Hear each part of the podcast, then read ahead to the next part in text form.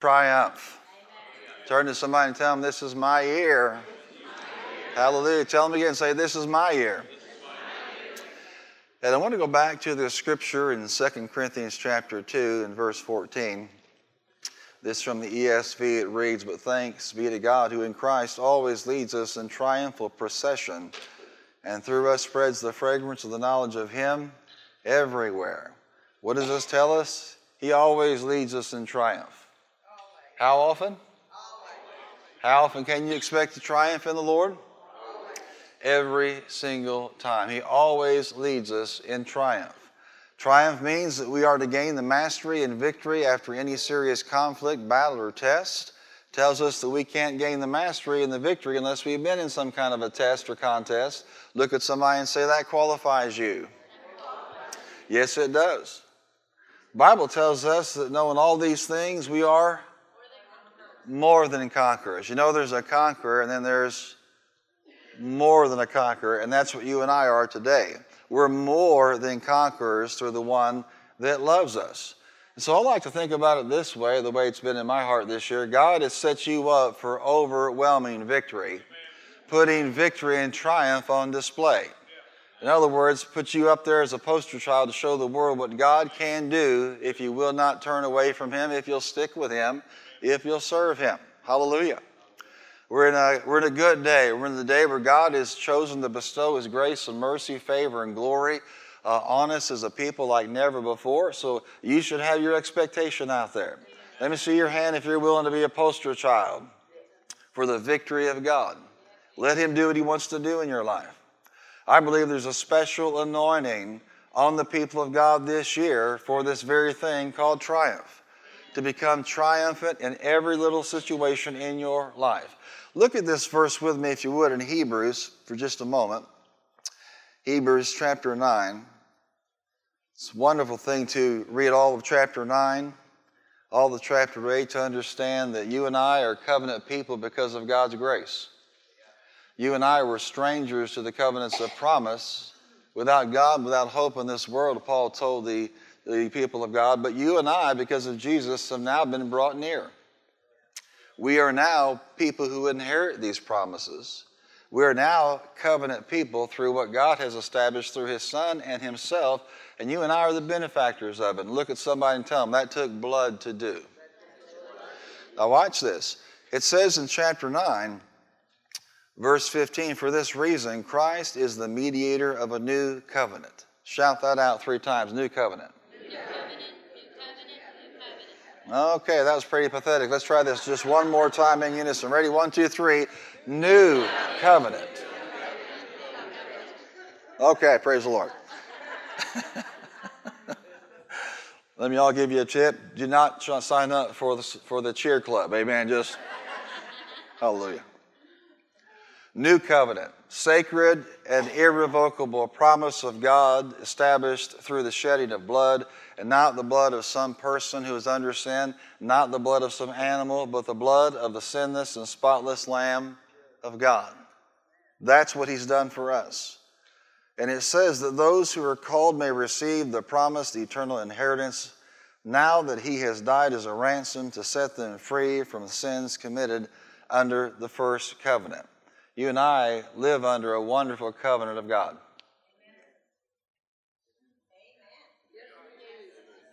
Me, you just try this one more time. You and I live under a wonderful, marvelous covenant of God.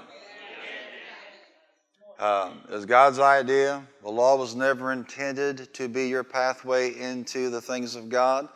The law was a schoolmaster actually showing us what was wrong until Jesus be revealed to actually pay the price that would not only atone for our sin, cover it as the blood of animals did under the Old Testament sacrificial system, but literally obliterate the sin.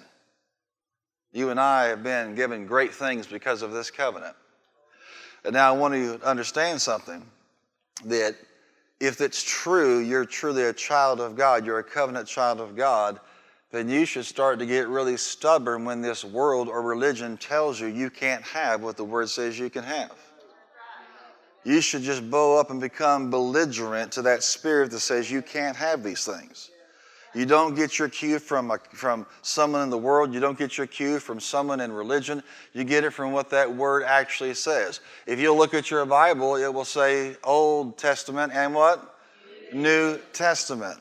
These words are actually reflective of covenant language. In other words, our covenant rights and privileges and responsibilities are right here in this book.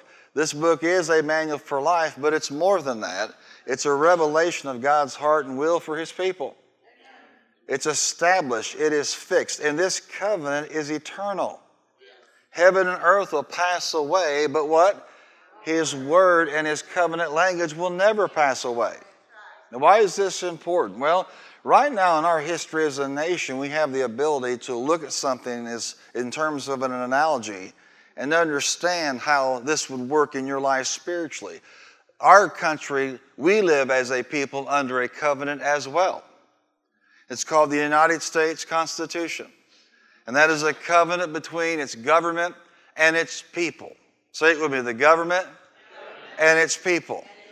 And at the outset, they were wise, the founders of this nation, to establish what we would call the Bill of Rights.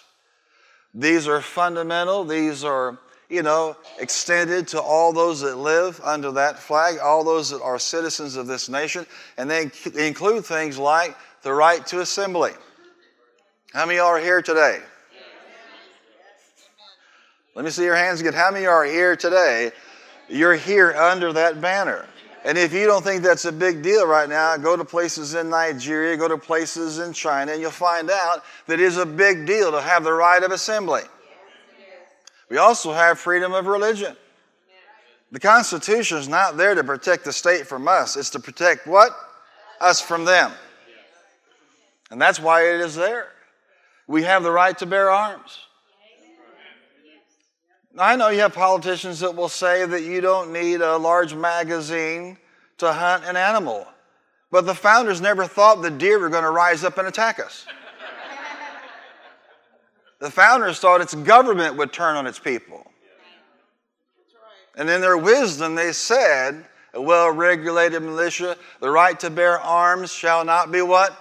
infringed upon. And guess what? It's being infringed upon. Little by little, trying to erode a covenant right. The right to assemble, the right to bear arms, the right to worship as we, we desire in our understanding of God and what He expects, those rights, literally, many of them are being eroded and it's about time you understood that as a covenant child of this nation, there is a way to change an amendment. It's not saying by fiat, you don't like this. Are you here today? In fact, if you want to do this, all you have to do is to get uh, two thirds of Congress to propose an amendment to go into a period of uh, not only having a proposed amendment, but having it ratified. Or you can have literally, you know, the states involved asking for a constitutional convention, two thirds of them. Then it goes to the states for three fourths of them supporting that, either by their legislature or by a special convention of the states. Aren't you glad you came today and got a civics lesson? It's probably more important that we do because most people don't have a clue anymore about their nation. They're too busy taking gender studies. Moving right along. Let me help you out with gender studies. There's male, there's female. End of gender studies. Now, somebody that went and got into $150,000 debt to get that degree, I feel sorry for you because I could have I could have fixed it free this morning. Amen. You would have been. So, if you want to change an amendment, if you want to do away with our freedoms, there's a way to do it. And I encourage you as a citizen to start raising your voice up and saying, wait a minute, this is our covenant, and you're not going to do this by fiat. You're not going to do this by political ad. If you want to do it, do it the right way. If you can get the American people to support it, then so be it. But as it is right now, these are our covenant rights as a nation, and we shouldn't bend. I said we shouldn't bend. Before Dr. King was assassinated, he spoke of the fact that the Lincoln Emancipation Proclamation is not what's going to set a person free.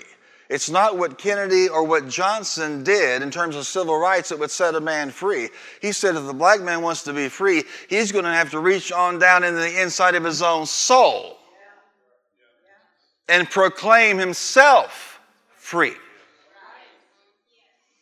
In other words, a document doesn't mean anything if the person does not actively receive it and stand for it. And that same spirit of ambivalence that same apathy that many have towards the fact that our Constitution is being trampled upon, even as we sit here, they have the same mentality when it comes to the things of God. And can I tell you something? You might be able to amend the U.S. Constitution, but you cannot amend this. I don't care how many votes you get. It doesn't make any difference what a political party says. It doesn't make any difference what a campaign ad says. It doesn't make any, any difference how many people say this word is not binding, is not you know, true, is not for us today. It cannot be amended, not by any majority, not by any gathering. If everyone votes against the word, it still stands.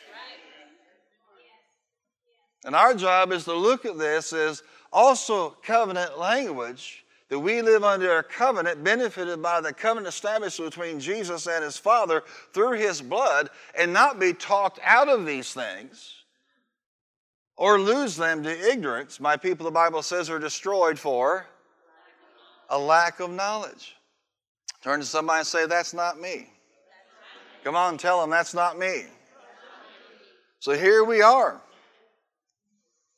This should give us boldness. What are you saying? I'm saying this is our Constitution.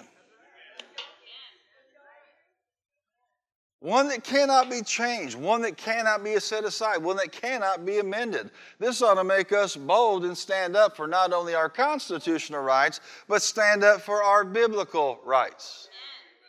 Go to Isaiah 53 for a moment.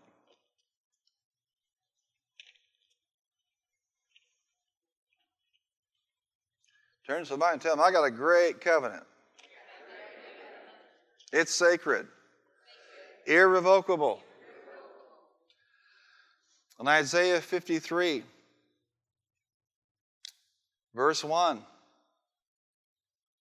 when you read this, let the Lord talk to you. Let the Spirit of God quicken this to your heart that He has paid such a high price for you and I to have what we have. Who has believed our message? Verse 1 And to whom has the arm of the Lord been revealed? He grew up before him like a tender shoot and like a root out of dry ground. He had no beauty or majesty to attract us to him, nothing in his appearance that we should desire him. He was despised and rejected by men, a man of sorrows and familiar with suffering. Like one from whom men hide their faces, he was despised, and we esteemed him not. Surely he took up our infirmities and carried our sorrows. Yet we considered him stricken by God, smitten by him, and afflicted. That verse means man thought that he deserved it for blaspheming God. But that's not at all what happened. But he was pierced for our transgressions, he was crushed for our iniquities. The punishment that brought him peace, brought us peace, was upon him, and by his wounds we're what? We are what? We are healed. Now, through that action, through the establishment of covenant, you and I have great and precious promises. Not only do we have this idea that He leads us in triumph, the scripture here tells us that we have the right to triumph. Come on, shout it out. I have the right to triumph in God. Amen. The story is told of when Stanley Livingston uh, investigated for the cause of God's greater good and His mission and His heart, the continent of Africa. They had no success, had no way to connect, no way to have the authority to move freely through that continent. And uh, this man had a, a favorite goat, and that's all he had. He had a problem with his stomach. And he had this goat so he could drink the milk and it would settle the stomach down. And so an individual told him in that dark continent that if you're going to get anywhere, you're going to have to establish a blood covenant in this nation. And so this, this high chieftain, you know, uh, part of the establishing of covenant is the giving of a gift. And the blood covenant being established, but a big part of it was the giving of the gift. And guess what that guess what that chieftain wanted? He wanted the goat. And guess what the chieftain wanted to give him? A stick. I'll take the goat, you get the stick. And that's what he was thinking in his mind. I give him the goat and he gives me a stick. He was later to find out that that stick that was wrapped in copper at the top and had a, a spear's edge on the edge of it was representative of the authority and the dominion of that person. And wherever he went, people bowed down to that particular stick. Can I tell you something today? The devil will bow down to the stick that you hold as well if you learn how to raise that up. Amen? Amen. Look at somebody and say, You have more than a goat. This is the power of covenant. These rights are established in blood. Yes, our nation's had fighting. Yes, we've had, you know, a war against the, the British to establish this nation. Yes, there's the War of 1812. Yes, there is a Civil War. Yes, there's blood been shed. But what Jesus did for us surpasses all of that combined. And it will still be the greatest action to put a person in position for triumph and victory that will ever be done on this earth. Amen. But if we don't know, if we don't understand what is ours, if we don't realize that these things are supposed to be permanent and perpetual, they're supposed to be for every person, then we allow somebody to talk us out of these things. Now, practically, how does that happen? All we have to do is not talk about these things, and they'll die out in a generation or two. All we have to do is forget about. It. All we got to do is to say, well, it's about going to heaven and getting saved, and the rest will just suffer like the world to put up with everything. No, God, the same blood that got you forgiven is the same blood that'll get you healed. Do you see this today? We're not supposed to be untaught. We're not supposed to be ignorant of these things. And you and I need to realize that if we would not let somebody take away our right to bear arms or our right to freedom of assembly, we should not let anybody take away our rights that are prescribed in Scripture. Come on, say it with me. I've had my last apathetic day I'm ever going to have. Say it, I have rights. This last song, as we worship God, Psalm 145, verse 13, the Lord is faithful to all of his promises. He's faithful to what? To all his promises. You believe that today? Come on, say it. He is faithful, to all his promises. How many of them? How many of them? All of them. So let me just uh, talk to you today. We'll see if, uh, how far we get with this, but the covenant rights of the Christian.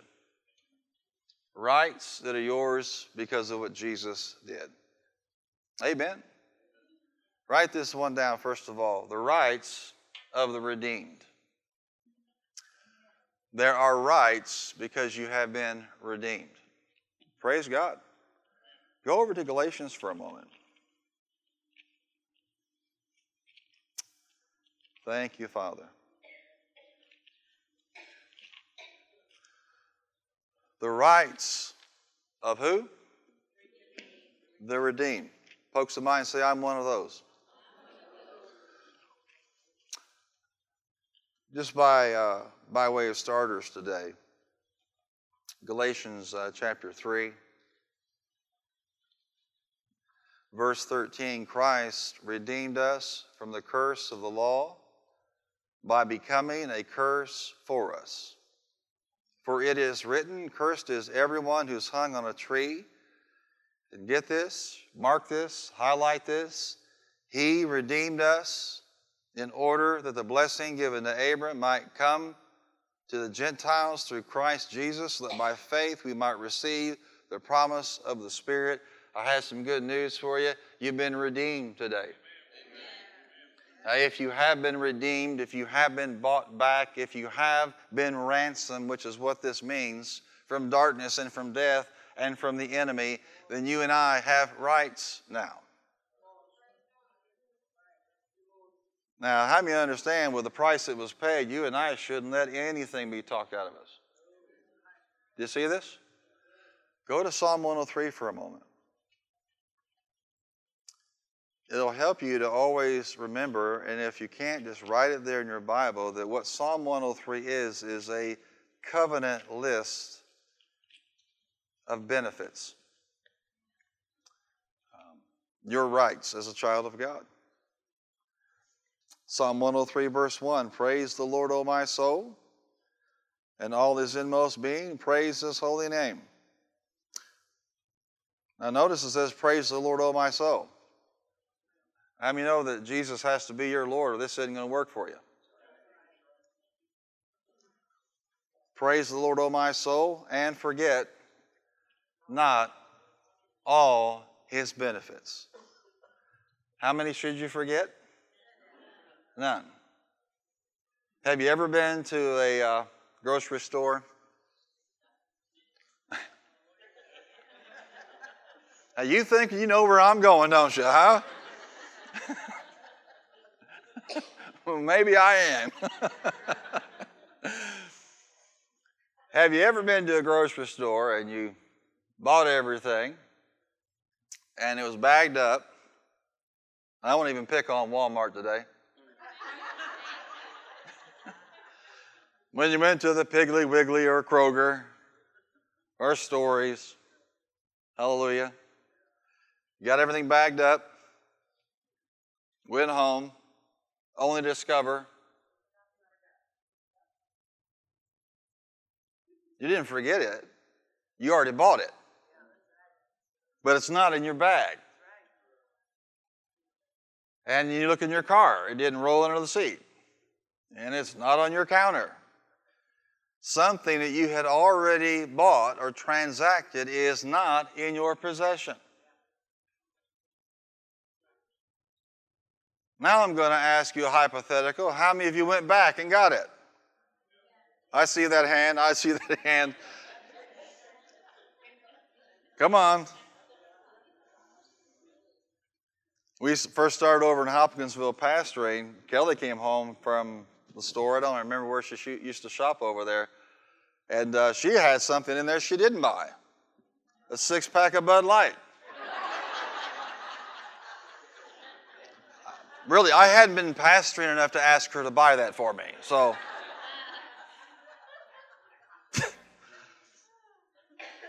Are you here today? But honestly, how many of you wouldn't mind going back to get what you already bought? You know, that's what the Holy Ghost is saying to you today. It's time for you to go back into your covenant and get what you don't have that's already been purchased. Grab it. Amen. I tell you, it's more important than the chicken that wasn't in the bag, or the drinks that weren't in the bag, or whatever it was you bought you thought was so valuable. Listen, we're talking about covenant benefits purchased with blood. Look, turn to somebody and tell them, go back to the store and get it all. Amen. Some of y'all are wanting to know what Kelly did with that Bud Light. Well, I'll let you ask. Praise the Lord. Forget not all. A double L spells what? All. So if there is any benefit attached to the redeemed, any right, you should lay hold of that with all of your heart. And we, we do this. We say yes and amen when it says, who forgives all your sins. Does he actually forgive you when you repent? Do you believe that he has forgiven you because you turn to him? Scripture says if we sin, what? He's faithful and just if we will confess our sins, and he'll cleanse us from all unrighteousness. Do you believe that actually happens? Let me ask you this raise your hand if you ever had to go to heaven and ask for forgiveness. Let me give you a tip. Every hand should be in the building raised. Or we should just shut it down right now and have an altar call just for you. Even, even people who aren't walking with God, even been born again, you know, will find themselves asking forgiveness by virtue of the nature and recognition that the very nature of things tells us that God exists and that we're out of line. But as a believer, we go to Him, and it's no longer just, I hope He does. I hope and then praying He does. Well, you know, this person got forgiven, but that one didn't get forgiven. This one got forgiven, but this one over here didn't get forgiven. No, we hold fast to the truth, and if you do what the Bible says, guess what? Not pretend, not maybe, not might be, but He does in fact forgive us and cleanse us from all unrighteousness. You know what that is? That is a covenant right. That is the right of the redeemed to be forgiven. But watch how fast our theology changes when we get to the second part. And he heals all your diseases. There are too many of us leaving our healing at the grocery store. There are too many of us not getting real serious about this and saying, you know what? A price has been paid. Now I'm going to press on and I'm going to believe God and I will have what He died to give me. So, well, Brother Art, everybody will be healed when they die. Does everybody have to wait till they die to get forgiven? Huh? This is a mind renewing issue. This is a faith comes by hearing issue. It is the right of the redeemed to be healed. And that doesn't mean that those of us with anything physical going on our body should walk around in condemnation. That's not the point. The point is to realize it's available. Keep pressing in. Most of you already know what, it, what it's like to have been healed of something already. God didn't run out of healing. I say He hadn't run out of healing the cornerstone of Jesus' ministry. He went around preaching and teaching and healing. The scripture says how God anointed Jesus of Nazareth with the Holy Spirit and how he went around doing what? Healing all that were oppressed of the devil because God was with him. He bore our sicknesses and carried our infirmities, and by his stripes, what? We were healed. The prayer of faith shall save the sick. Don't relegate healing to a category different from forgiveness.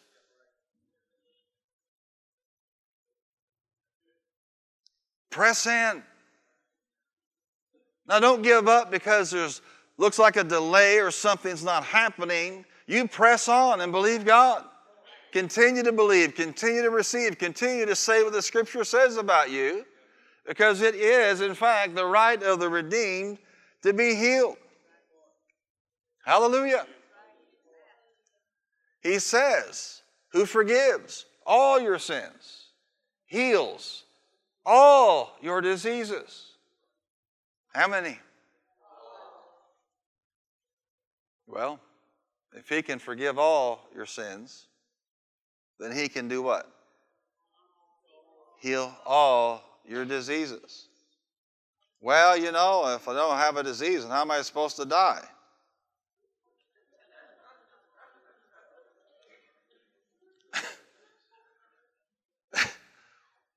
Do you see how we've trained ourselves? I have to have a disease to die. No, you don't. There's no record of Moses being afflicted when he stepped over to the other side. Do you see how this works? Why does he do this? You know, why would he heal? Because he's got plans for you. Amen. And those who dare to even believe that these benefits are here for us now, if we don't keep feeding on them and preaching them and teaching them, they'll also go by the wayside. And it will get dark real fast. So I encourage you, just like you would go back and get your forgiveness, go back to the store and get your healing. Amen. Look at somebody and tell them, go back. Go back. And go back again. And go back again. Hallelujah. What do I believe when it comes to somebody being ill or sick? I, I believe in throwing everything you can at it. Hallelujah. Why would you get that aggressive? Because you believe deep down it's God's will for you to be well. Amen. Say it, I believe it. He goes on to say, Who redeems your life from the pit, crowns, your, crowns you with love and compassion, satisfies your desires with good things, so that your youth is renewed like the eagles. Look at somebody and say, You're looking younger all the time, more vibrant all the time, more healed all the time. Hallelujah. So that your youth is what? Renewed. And the first place to start is renewed in the attitude of your mind, renewed in that spirit, renewed on the inside so you can believe there's more than just this. Amen. We've all had testimonies of this, but what God is saying is these are not just good ideas, and these are not just things for certain people. These are the rights of the redeemed. You read on in scriptures that tell us that not only have we been redeemed from the curse, the power to fail, we have had the blessing restored to us, the power to succeed. You now have, through Christ, the power to actually excel in this life. You mean God will actually empower me to succeed in whatever I put my hand to? That's exactly what Scripture says. It's the right of the redeemed that it would go well from you. God's not promising you a utopia or you live in a bubble, but He is telling you that at the end of the day, when everything is settled, you're going to come out a winner in Jesus' name. You're coming out on this side, the victorious side of everything. And part of it is the old dog theology that snuck into our hearts and lives through years. We sang songs like Just a Few More Days. Just what? Just a few more weary days and then I'll fly away. Now raise your hand if you ever heard that or sang that. Now, you sing that enough, and you're no longer walking around like the redeemed. You're walking around like the weary, and you look weary, and you talk weary, and you think weary, and you function weary. Your testimony is weary.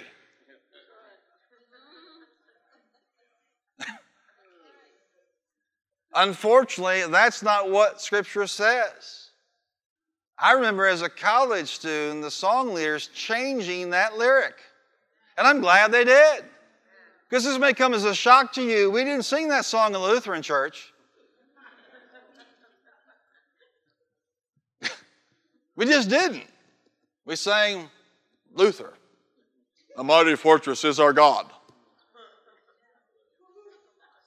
Which incidentally sounds a whole lot more encouraging than just a few more weary days. With every foundation you've got, you're going to have a, some good things and some not so good things. And that's one of the good things. Hallelujah. Amen. Just a few more happy days. How about just a few more blessed days? How about a few more victorious days? Amen. How about a few more winning days? Come on, sing it with me. Just a few more happy days and then. You sound worse than I do. now, I don't mind the all flying away thing, but flying away in defeat? Flying away like you lost your best friend? Flying away when everything is horrible and terrible? Another song they used to sing, thank God we never did, I'm coming up the rough side of the mountain.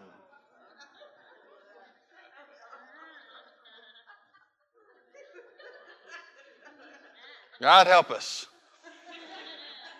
We're coming up the rough side of the mountain and going down singing just a few more weary days and then I'll fly away. And we wonder why we can't impact the world that we live in. They don't want to be like the sourpusses that are weary. Hallelujah. When all the time there's this scripture in Mark 11 that says to speak. I tell you the truth. If anybody says, I came up on the rough side of the mountain, then you have. Where does this stuff come from? It comes from the heart. It comes from, that's what the mind is renewed. Hallelujah. But if you look at the people of God, they're not coming in on the heels of weariness and defeat and destruction. They're coming in victorious, more than conquerors. Hallelujah. They have rights of the redeemed. Hallelujah. To be forgiven, to be healed, to be restored, to be delivered, to be protected, to be free from sin. God, through His redemption, has removed condemnation from you. There is no condemnation now to those who are in Christ Jesus, who walk not after the flesh, but after what? The Spirit. There is no more condemnation. Scripture tells us there is no more control. It is the right of the redeemed to be free from the control of sin.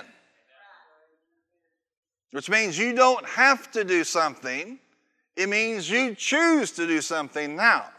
Before Christ, everything pushed you to do it, but now everything is pushing you the other way. That's what He did for you. Hallelujah. He's redeemed you from the control of sin, He's redeemed you from the consequences of sin. Why would we go out weary when we're not going to hell? I could understand if you're on your way to hell, but you're going to heaven. Hallelujah. Hell has been taken care of for you. There's only one destination for the child of God today, and it is heaven. On your worst day, you should still be filled with joy. Because when it's all wrapped up, that's where you're going. With Abraham, Isaac, and Jacob, and Paul, and Timothy, and Peter and most of all, Jesus. Just a few more weary days and then. It matters what you're listening to. Hallelujah. We are the redeemed, and therefore we have rights. And He not only delivers us from the consequences of sin, we're not going to hell. Somebody already paid the price for us. He also removes the consciousness of sin so that all day long you're not walking around thinking of yourself as a horrible, terrible sinner, but you start to think of yourself as what Bible says, the righteousness of God in Christ. The redeemed have a right to receive and walk in his righteousness. Hallelujah. You may have walked in here weary, but you're not going out weary in Jesus' name. That's right. I come to pump you up. You're going to walk out of here victorious today. You're not to come in church and be beat down and told what a lousy person you are. You can't do this and you can't do that and you're horrible about this and horrible about that. What's the point of going to church? Hallelujah. You walked in here like the air was let out of your air mattress on a camping trip. But we're going to pump you back up again, encourage you to walk out of here in victory. Hallelujah. Go through tough times, yes, but don't start making up songs about it. Tim and I have had many conversations about today's contemporary music. You know, much of it's more defeatist than the world is offering. When Brother Hagin was on this earth, he said, I'd rather listen to somebody clanging on a garbage can than a lot of that stuff. It was more edifying.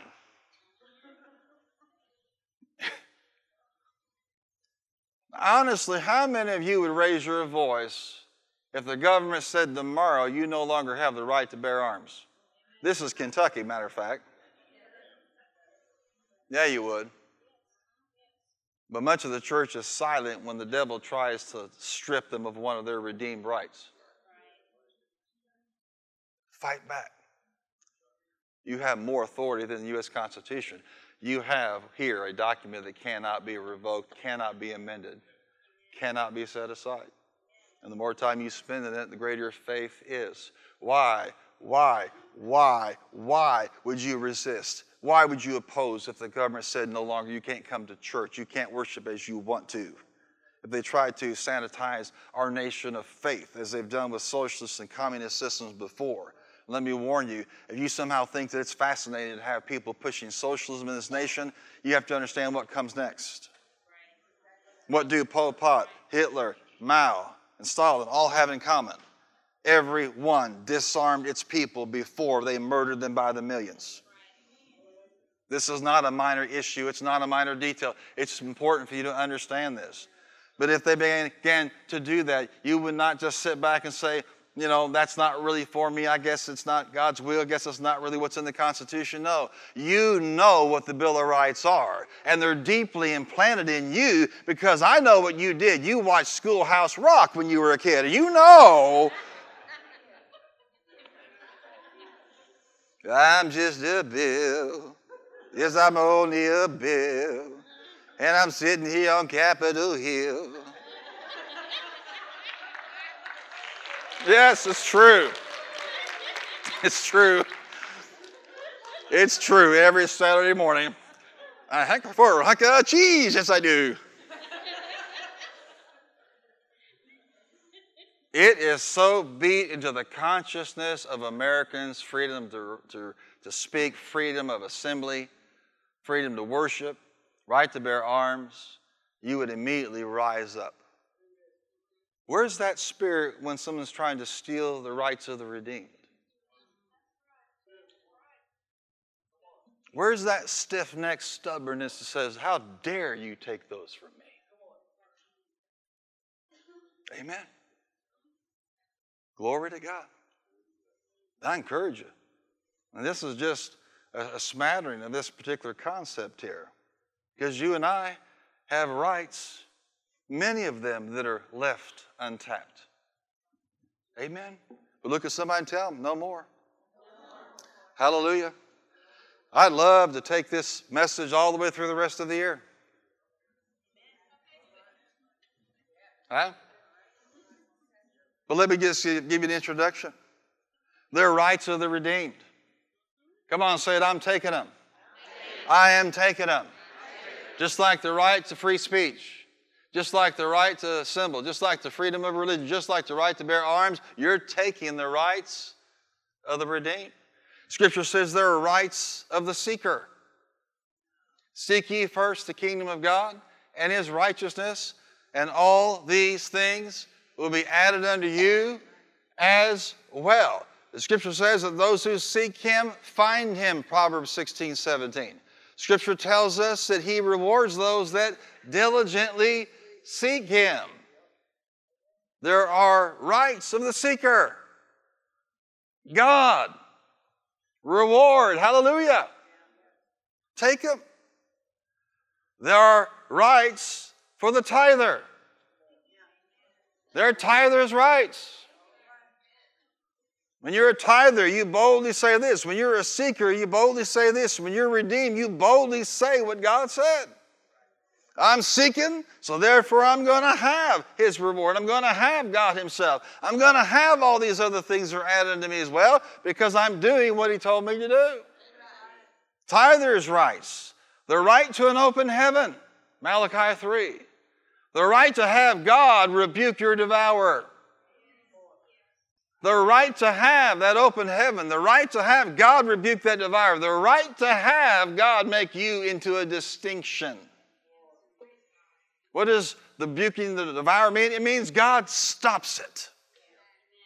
What an amazing right when something's eating away your household, eating away at your kids, destroying them by drugs, or coming after them with this world, or messing up with your stuff, or messing up your, your faith life, or your walk with God, your ministry, whatever it is, He has the ability to rebuke or stop, arrest the devourer on your behalf. All because you're a tither. Shout it out, tither's rights. Number four, the rights of the giver. A giver has rights. On top of the tithe, beyond the tithe, the giver, the Bible says, given it shall be given to you. 2 Corinthians 9 says this that you will what? You will always have seed. When you're a giver, you'll always have something to give. When you're a giver, you always have something to plant. It also says you'll be made rich in every way so that you can be generous on every occasion. That's actually in the Bible, folks. It is a right for the giver. And giving could be giving of your time, giving of your talent, or of your treasure. But there are givers' rights in the Bible. Why be weary? Look at somebody and say, We've got rights. Number five, the right of the doer. James says, Be a doer, not a hearer only. In James chapter 1, he says, If you continue to look intently into the law that gives liberty, you will be blessed in what you do. Blessed or empowered or successful in all you do because you're actually being faithful to the life of a doer. Amen. Say it with me doers' rights. Number six, the rights of believers. Mark 11, the right to move mountains, big and stubborn, overwhelming obstacles, difficulties, and challenges. You have a right to see that mountain leave your life. You want to raise your hand if you've ever dealt with a mountain. Stubborn, big, intimidating, talks to you as soon as you get up. You have the right to see that thing removed from your life. The Bible says they're rights of the faithful. It's a big deal to hang in there when everybody else is quitting. It's a big deal not to turn your back on God no matter what you're going through. All right, you prayed for something that didn't happen. Somebody left this life. Somebody died. Something didn't work out for you. Listen, it's a big deal when you keep on keeping on with God. The Bible tells us the faithful shall abound with blessings. Abound. Scripture says in Psalm 31 23, He preserves the faithful. He preserves the faithful. I like this Psalm 37 28, He'll not forsake His faithful ones. Is it pay to be faithful? Yes. I could go the rest of the day with category after category of rights for the believers who are dialed into certain things that God says. Amen.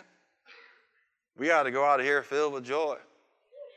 More than conquerors. I said more than conquerors. Just looking for God's hand in the next situation. Say with me I have rights because I'm redeemed. I'm a seeker. I'm a tither. I'm a giver. I'm a doer. I'm a believer. I'm faithful. Yes, amen. Do you believe that today? Or, well, I just got saved and I go to heaven one day and just, you know, live in defeat and compromise like everybody else. No, there's something that uh, on the inside of you deep that knows that God has more for you than that.